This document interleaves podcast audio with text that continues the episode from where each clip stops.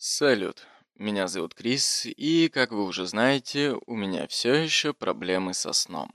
Из-за тревоги я не могу уснуть в тишине, и несмотря на то, что каждую ночь я засыпаю под какие-то часовые видео, раз в неделю Настя приходит мне на помощь и радует меня очередной крутой и вдохновляющей историей личной жизни какого-нибудь великого автора.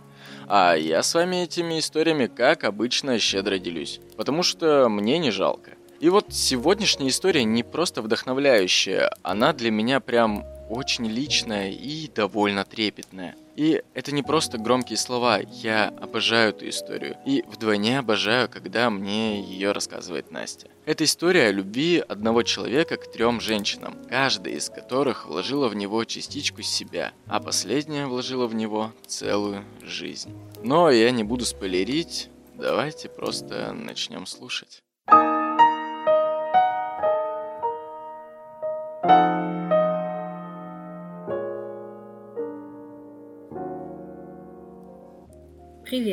Сегодня давай поговорим о моем самом любимом писателе. Кстати, несмотря на то, что это великий классик, есть мнение, что любить его главное произведение, ну, как бы немного зашкварно и банально. Но я читала его раз пять, и ты не поверишь, каждый раз я открывала для себя что-то новое. А есть люди, которые попытались прочесть один раз и такие, да ну говнище какое-то душное, но равнодушных, равнодушных практически нет. Тому же у меня краш на медиков, а у него на красивых женщин. Не могла я тебе не рассказать о жизни этого великого писателя. Мне, правда, очень нравится рассказывать тебе истории на ночь, и несмотря на то, что у меня получается делать это раз в неделю, я все равно переживаю за твой сон в остальные дни. Поэтому Пока я не начала рассказывать, а ты еще не улегся, я хочу порекомендовать тебе лучший исторический подкаст. Запиши. Называется «Закат империи». Ты ведь любишь слушать исторические лекции на ночь? Вот, и там ты найдешь самые интересные и необычные истории в нашем с тобой самом любимом историческом промежутке. Секс, наркотики, панк-рок – все это было во времена Российской империи. И для тебя это, конечно, все далеко не секрет, и вот именно об этом и многом другом Андрей очень увлекательно рассказывает в своем подкасте. Там уже очень много выпусков накопилось, поэтому я надеюсь, тебе его должно хватить в промежутке ожидания моих новых историй. Чтобы ты не забыл, я прикреплю ссылку в описании. А теперь укладывайся, я расскажу тебе о Михаиле Афанасьевиче Булгакове. Михаил родился 15 мая 1891 года в Киеве. Папа у него профессор в духовной академии, мама учительница в гимназии. Очень приличная семья, знаете ли. Закончил он, значит, эту первую киевскую гимназию и поступает в мед.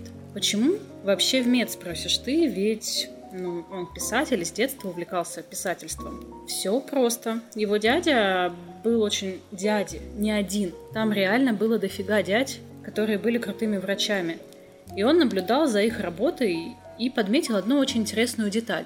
Нет, он не решил, что медицина – это его призвание, и что он очень хочет помогать людям. Он решил, что медицина – это дохуя оплачиваемая профессия. Ну, а, собственно, чё бы нет, раз деньги платят. Ну и значит, учится он спокойно в своем меде, ходит на пары, и в одно прекрасное лето все пошло по пизде. В 1908 году на каникулы к тете в Киев приезжает Татьяна Николаевна Лапа. На момент их знакомства Булгакову было 17, а Татьяне даже 16 не исполнилось. И между ними вспыхивает классическая малолетская любовь. Родители вообще не в восторге. Родители Татьяны считают, что Булгаков ей не пара. Ну и, скорее всего, в основном из-за того, что ей 15. А родители Михаила вообще несчастливы от того, что он из-за какой-то барышни положил хуй на учебу.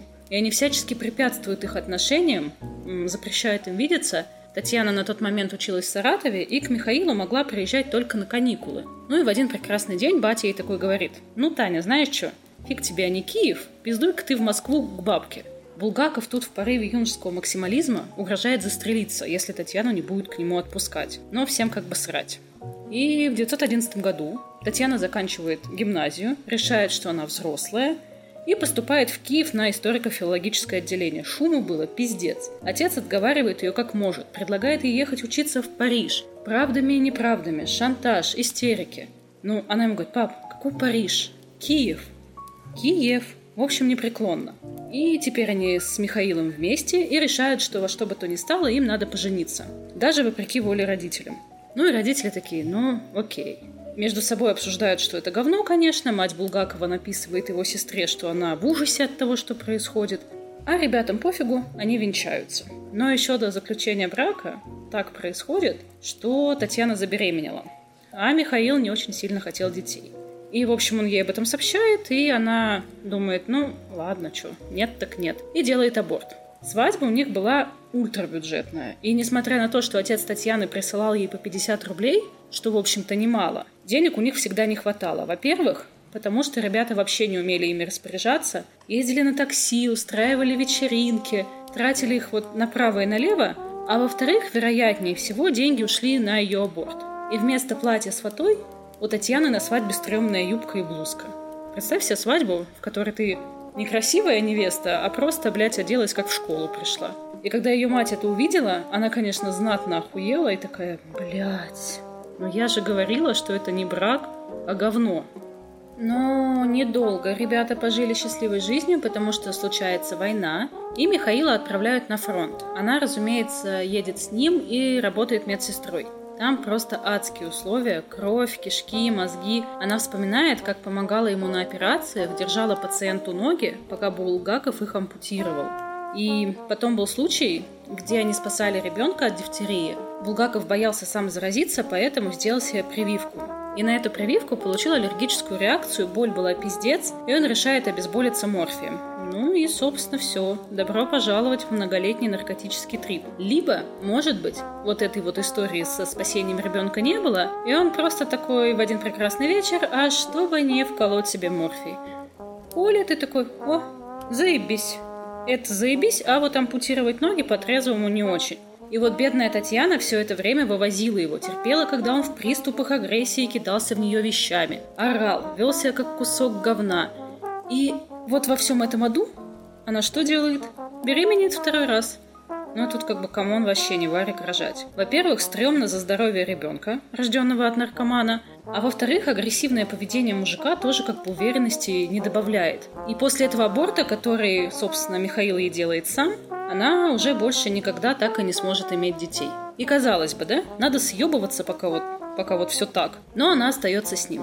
Зависимость от морфия в итоге проходит, она ему помогает, он в своем дневнике пишет, что во время очередной ломки к нему явился человек, очень похожий на Гоголя. А Булгаков, к слову, вообще был фанатом Гоголя. И, в общем, этот человек пригрозил ему пальцем. После этого он проснулся и перестал употреблять. Ну, не знаю, так ли это было, но, согласись, тоже история красивая. И вот вроде бы жизнь налаживается, он не наркоманит, но заболевает тифом. И тут она его не бросает, а выхаживает. Притом, обрати внимание, она на тот момент еще не является женой какого-то великого писателя. Он обычный мужик, которого она просто очень любит. И она постоянно рядом с ним, она постоянно жертвует собой и своим комфортом. И вот этот этап они тоже проходят вместе. И он тогда только начинал писать, написал там рассказ Морфи, начал писать «Белую гвардию». Она ему очень помогает, создает все условия. Они жили там в холоде, и она таскала ему тазики с горячей водой, чтобы он пальцы отогревал между письмом. И вот у него вроде бы все начинает получаться, какой-то там первый успех, и что он делает? Он говорит, «Таня, извини, до свидули. Мол, я молодой начинающий писатель, писатель должен быть одиноким, одинокий волк, все дела, потому что это лучше продается.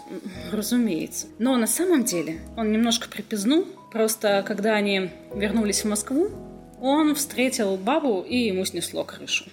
Любовь Белозерская. Так звали женщину, и их знакомство произошло на вечере в редакции газеты «Накануне» в честь писателя Алексея Николаевича Толстого. И любовь, она, конечно, была на Таню вообще не похожая. Модная, утонченная, имевшая знакомство со многими людьми. И она жила долго за границей, наверное, тоже из-за этого так привлекала внимание, потому что это было необычно. Была замужем за журналистом, но по приезду в Россию уже вернулась свободной. И поначалу Булгаков даже предлагал Тане пожить втроем. Ну, потому что он все равно еще чувствовал за нее какую-то ответственность, но был влюблен уже в новую женщину. Но Таня почему-то какого-то хера послала его подальше. Ну и он не сильно расстроился, собрал вещички и свалил, собственно, к любовнице. Отношения их были зарегистрированы в конце апреля 1925 года, и они были такие. Активная светская жизнь, популярность Булгакова набирает обороты, она этому всячески способствует. Она его там водит по всяким мероприятиям, вечерам, переводит ему а, его произведения на немецкий, английский языки, чтобы они ну, когда-нибудь продавались там за границей. Он и надиктовывает свои произведения. Они там вместе пытаются тоже какую-то коллабу замутить, пишут комедию, но потом уничтожают ее, видимо, говно получилось. Он ей посвящает «Собачье сердце». И многие исследователи считают, что именно Белозерская подсказала ему вести в роман «Мастера и Маргариту», потому что в роман «Мастер и Маргарита» вести Маргариту, потому что они э, начинали его уже писать, но главной героини там не было. Она такая, а, а чё бы нет? А чё бы нет? И, казалось бы, такие отношения могли быть долгими и классными, но нет, не все было так хорошо. Любовь Евгеньевна, она увлекалась всем чем угодно, только не домом. Вот это та женщина, которая не будет штопать твои носки. Она классическая светская барышня. Верховая езда, любовь к автомобилям, подружки, шампанское. И она очень любила поговорить по телефону. А поскольку телефон висел над письменным столом Булгакова, то ее бесконечная болтовня пиздец как его бесила. И они из-за этого ссорились. И один раз он не выдержал и такой, «Люба, харе пиздеть, пожалуйста, я работаю, Люб». А она ему, «Миш, ты не Достоевский, иди нахуй. Был бы Достоевским окей. И, естественно, он обиделся. Ужас как. И долго такое не могло продолжаться, поэтому спустя семь лет Белозерская оказывается на месте Татьяны, потому что Михаил ей такой «До свидания, я пошел». В моей жизни появилась новая женщина. В 1929 году Булгаков знакомится с Еленой Шиловской, которая, несмотря на то, что сама находится в браке, тоже влюбляется в писателя, и у них случается роман. Давай я тебе расскажу про Елену Сергеевну чуть-чуть побольше. Она родом из Риги, ее девичья фамилия Нюрнберг, ее родители немецких кровей. Мать до революции была домохозяйкой, а отец служащим. Они дали дочери прекрасное образование. Елена Сергеевна в совершенстве владела тремя языками и была великолепно воспитана. К тому же она была человеком необыкновенного обаяния. То есть вот она заходила в комнату, и абсолютно все ей очаровывались. Ее жизни могли бы позавидовать многие в те времена. Она была замужем за очень красивым, статным человеком, за командиром Красной Армии с высоким рангом Евгением Шиловским. Она имела от него детей, была счастлива в браке. Евгений Александрович Шиловский – кадровый офицер. В годы гражданской войны воевал на стороне красных и, собственно, сделал неплохую карьеру. Она вышла за него замуж за Шиловского в 1921 году, в самый разгар гражданской войны. И в браке у них родилось двое сыновей, в которых она души не чаяла. Мужа тоже любила, но через вот какое-то время брака случилось то, что он был всегда на службе, она с детьми, и она, скорее всего, просто заскучала. И вот 28 февраля 1929 года на квартире художников Моисеенко, где творческая интеллигенция Москвы отмечает Масленицу, она знакомится с Булгаковым. Причем ни она, ни Булгаков на конкретно ту встречу идти не хотели. Но в последний момент такие «А хули нет-то? Пошли!» И вот они встречаются, и это любовь с первого взгляда. Отношения между ними развиваются очень стремительно, при том, что я тебе напомню, что каждый из них не свободен. И они вынуждены скрывать факт своих отношений и притворяются, что они типа ну, друганы такие. Она там мужу ходит, лечит, что Булгаков дружочек-пирожочек. Он ей там жене тоже не договаривает. И они ходят в гости друг к другу.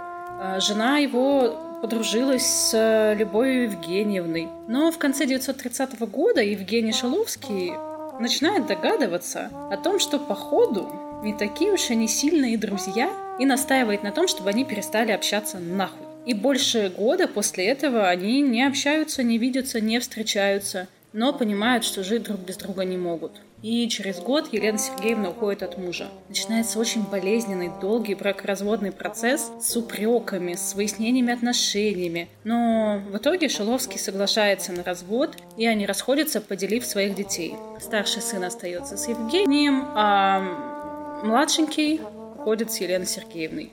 И Нужно отметить то, с каким благородством повел себя, несмотря на все свои предыдущие истерики и даже угрозы убить Булгакова, в конечном итоге с каким там благородством себя повел Шиловский. сейчас нам это покажется обычным, но тогда сохранить дружеские отношения при вот таких условиях, это было прям непросто. Он даже ее отцу написал, чтобы он ее ни в чем не винил, что она не виновата в том, что изменила ему. И он всю оставшуюся там жизнь помогал и жене, и сыну, но от встреч с Булгаковым всегда отказывался. 3 октября 1932 года Булгаков разводится со своей второй женой Любовью Белозерской, а уже 4 октября женится на Елене Сергеевне. И первая жена Булгакова, Татьяна Николаевна Лапа, позднее вспоминала, что Булгаков часто ей говорил, что он должен жениться три раза. Якобы такой совет ему дал писатель Алексей Николаевич Толстой, который считал, что трикратный брак – это ключ к литературному успеху. Ну или просто э, они так оправдывали то, что они любят женщин. Еще, еще он говорил, что это, возможно, ему гадалка нагадала, что у него будет три жены. И вот представь себе вообще всю эту ситуацию. Живет себе Елена Сергеевна, муж у нее прекрасный человечек, умный, красивый, богатый, имеет положение в обществе. А тут хоба и Михаил Афанасьевич. Без денег, без положения, у него траблы с властями, его нигде не печатают. Очень странный выбор, согласись. Но Дело в том, что любовь рациональному объяснению не подлежит. И Елена Сергеевна уходит от мужа, и ей становится на самом деле очень тяжело жить, потому что она полностью посвящает свою жизнь ему. Но она чувствовала его гениальность, и он так ее восхищал, он ее веселил. Это, это продолжалось всю их жизнь. Он писал ей уморительные записки, рисовал карикатуры, вырезал из газет какие-то фотографии, делал из них коллажи, со смешными комментариями. Он замечательно рассказывал анекдоты, он умел быть душой компании, и рядом с ним она себя чувствовала по-настоящему счастливой. И несмотря на то, что всю свою жизнь она посвятила мужу, его работе, это было настолько вот ее, что через год после заключения брака она по его просьбе начала вести дневник, который вела в течение семи лет до последних дней жизни Булгакова. Она перепечатывала на машинке его произведения полностью погружала и создавала все условия для творчества. Она взяла на себя абсолютно все обязательства, чтобы он вот только и делал, что мог писать. И вот несмотря на то, что Маргариту как персонажа придумывала его прошлая жена, вся история мастера и Маргариты — это полностью история Михаила и Елены. Но, кстати, поговаривают, что они из-за этого часто спорили, ну, в смысле, Любовь и Елена, о том, кто есть Маргарита. Они считали, что они, каждая из них считала, что это вот она, муза Михаила. Ну, бог с ними, это сами не разобрались, и мы вряд ли разберемся. Все-таки Елена Сергеевна была главной женщиной в жизни Булгакова. И со стороны, со стороны могло показаться, что они прожили вместе очень долгую счастливую жизнь. И вот если она однозначно была счастливой, говорят, что они даже ни разу не поссорились, насколько органично сочетались между собой. Но вот совсем недолгая она была. Они прожили вместе 8 лет. И так как Булгаков был не только гениальным писателем, но и врачом хорошим, он прекрасно понимал, что с ним сделает болезнь. И он практически предугадал дату своей смерти и очень подробно Елене описал, что с ним будет дальше. Походу, он ее просто пытался напугать, но она такая, блядь, хорош. А он ей обещал, что у него пропадет зрение, начнутся провалы в сознании. И так и было. Очень-очень ужасные были последние годы Михаила. Он умирал, впадал беспамятства, потом опять приходил в себя. И в минуты просветления сказал, что все, что он написал за всю эту жизнь, было сделано ради Елены. И он ей говорит, знаешь, о чем я жалею? Я жалею о том, что мои книги никто никогда не прочтет. Ну, потому что, как мы знаем, все его книги не печатались. У него были траблы с властями, там со, с самим Сталином состоялся один разговорчик, после которого тоже, знаешь, Сталин его вроде бы и любил за какие-то произведения, и за какие-то немножечко так не давали ему печататься. В общем, умирая, он очень боялся, что никто не прочтет то, что он написал. Но Елена ему тогда ответила, что она обещает, что все его произведения будут напечатаны. И тогда это казалось вообще несбыточным. Ну, то есть, даже самые близкие люди Булгакова говорили, что его никогда не будут печатать. Блин, вот сейчас представляешь, я тебе это говорю, у меня прям мурашки по всему телу бегут. Потому что ты только представь, какие это были эмоции, когда ты всю жизнь писал, всю жизнь хотел, чтобы тебя читали, а, а, а нет, нет. И вот твоя женщина тебе обещает, что она сделает все, чтобы так и было. И она так и сделала. Как ей это удалось, не знает никто, вообще никто. Как рассказывает ее внук, это постоянно были длительные переговоры, какие-то встречи, обещания, и в конце это заканчивалось провалом. А затем она просто брала и начинала все сначала. И так раз за разом, круг за кругом она ходила и добивалась, чтобы его напечатали. В ее доме находился вообще весь МХАТ. Она дружила со всеми, с Паустовским, с Ахматовой, с Раневской, с Ложеницыным. И все они потихонечку, как могли, ей помогали.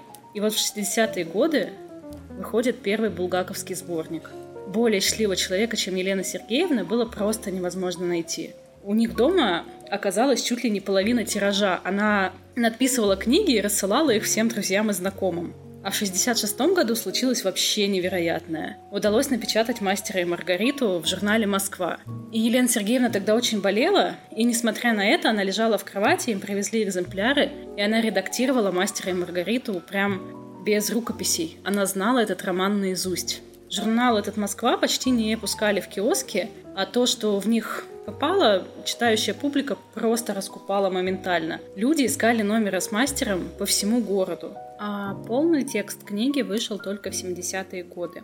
Елена Сергеевна, в общем-то, стала для Михаила Афанасьевича той женщины, которая была не просто его женой, но и его музой, его литературным секретарем, его биографом. Она была его другом и советчицей. Она пережила супруга на 30 лет и так больше не вышла замуж, потому что ну, невозможно было любить так во второй раз. Она умерла в июле 1970 года и была похоронена вместе с ним на Новодевичьем кладбище. Про похороны есть забавная история.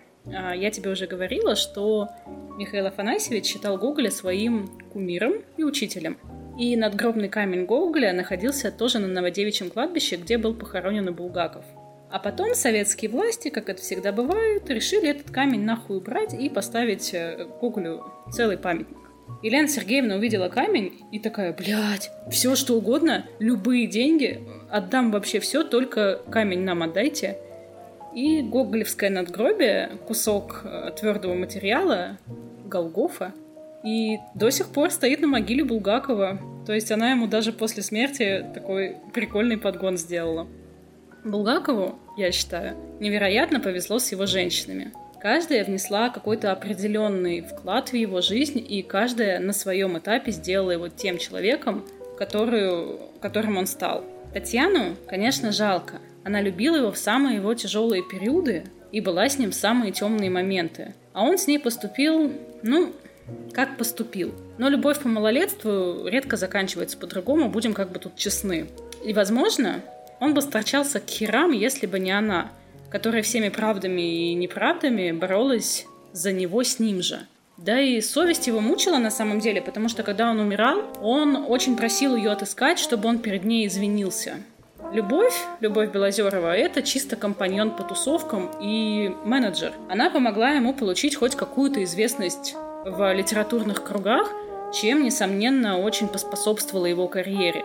Ну а Елена Сергеевна — это Елена Сергеевна. Это человек, который объединил в себе абсолютно все качества идеальной женщины. И, наверное, если бы она бы познакомилась с ним тогда, в молодости, она бы прожила бы с ним абсолютно всю жизнь и выполняла бы все те функции, которые на себя взяли первая и вторая жена. Но они просто поздно встретились. Елена Сергеевна – это человек, с которым Михаил Булгаков провел свои самые счастливые годы. Человек, с которым он чувствовал себя спокойно.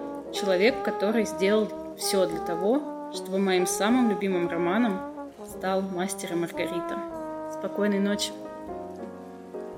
Ну что ж, вот и подошла к концу одна из самых трогательных историй, которые я когда-либо слышал. Я надеюсь, вам тоже понравилось. Обязательно отпишитесь там в отзывах iTunes, как вам. Или если отзыв уже есть, то свой комментарий можно написать под постом инстаграма Насти. Она всегда пищит как щеночек от радости и умиления, когда их читает. Ссылка на Настину инсту я закрепил в описании подкаста. А еще там есть еще одна ссылка, которую мы решили добавить после того, как несколько человек спрашивали спрашивали у нас по поводу Патреона. Но, посоветовавшись, мы решили, что пока не готовы и не хотим делать отдельно какие-то платные выпуски для подписчиков. Я ведь реально получаю только одну историю на ночь в неделю, и нам хотелось бы, чтобы доступ ко всем историям был абсолютно у всех и бесплатно. Но если вы все-таки хотите поддержать подкаст рублем, то по ссылке в описании закреплен сервис онлайн-чаевых, который принимает абсолютно любую сумму. К тому же, как только Настя узнала, что ее подкаст слушает больше, чем два человека, она, преисполнившись ответственностью за ваши уши, пошла и купила на последние деньги себе микрофон и поп-фильтр, который она забавно называет пупонькой. И и вот теперь в ближайшие пару месяцев у нее вместо двух дошираков на день остался только один, и тот говяжий. В общем, спасибо еще раз, что дослушали эпизод до конца. Мы вас очень любим, ценим ваше внимание и услышимся через неделю.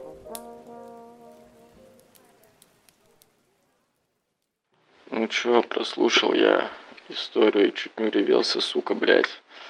Просто, ну, ты знаешь мое отношение Э, мое трепетное отношение к его этапу жизни с Еленой Сергеевной. И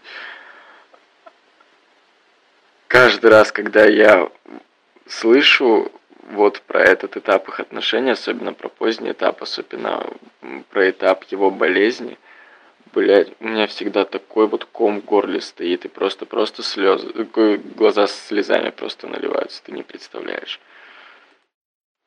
Вот, Настя, скажи мне, нахер этой стране столько памятников Ленину, блядь, и ни одного памятника Елене Сергеевне Булгаковой? Я просто не... По... Я, вот я искренне нахуй не понимаю. Я ревела, как сука, пока писала. Вот, потом уже старалась не реветь, когда записывала, но мурашки, сука, все равно бежали по всему телу. Так я тебе говорю, у меня мурашки побежали вот ровно за ровно секунд вот за 30 до того, как ты э, сказала, что у тебя бежали мурашки, я прям типа, а я чувствую, что у меня у самого руки потряхивает аж, ну, знаешь. Значит, значит, значит, все как надо.